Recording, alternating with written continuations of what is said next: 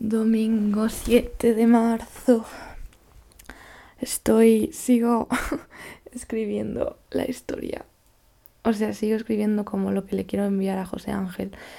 An, cuanto antes que mi deadline era hoy, o sea, se lo tengo que enviar hoy sí o sí. Eh, que ya por lo menos me ha venido la inspiración. O realmente me he forzado a ponerme en plan, vale, ¿cómo puedo contar esto? Y creo que puede estar guay. Lo he organizado como tres episodios y es como un poco contar historias paralelas, tramas paralelas de mi madre desde la RDA y mi abuela desde Rusia.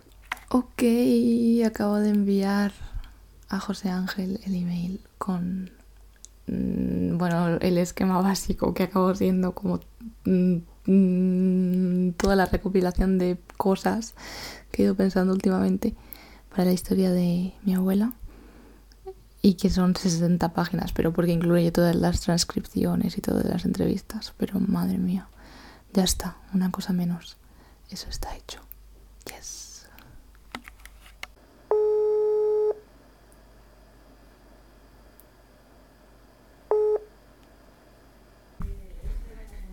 Estamos, mis padres, mi hermano y yo estamos escuchando las composiciones de mi hermano y de mi padre con Studio One, que se han puesto a editar música.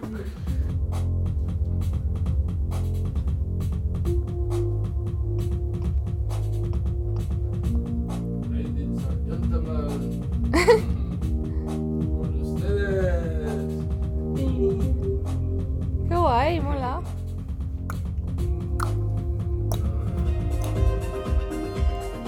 Esta es la composición de mi padre.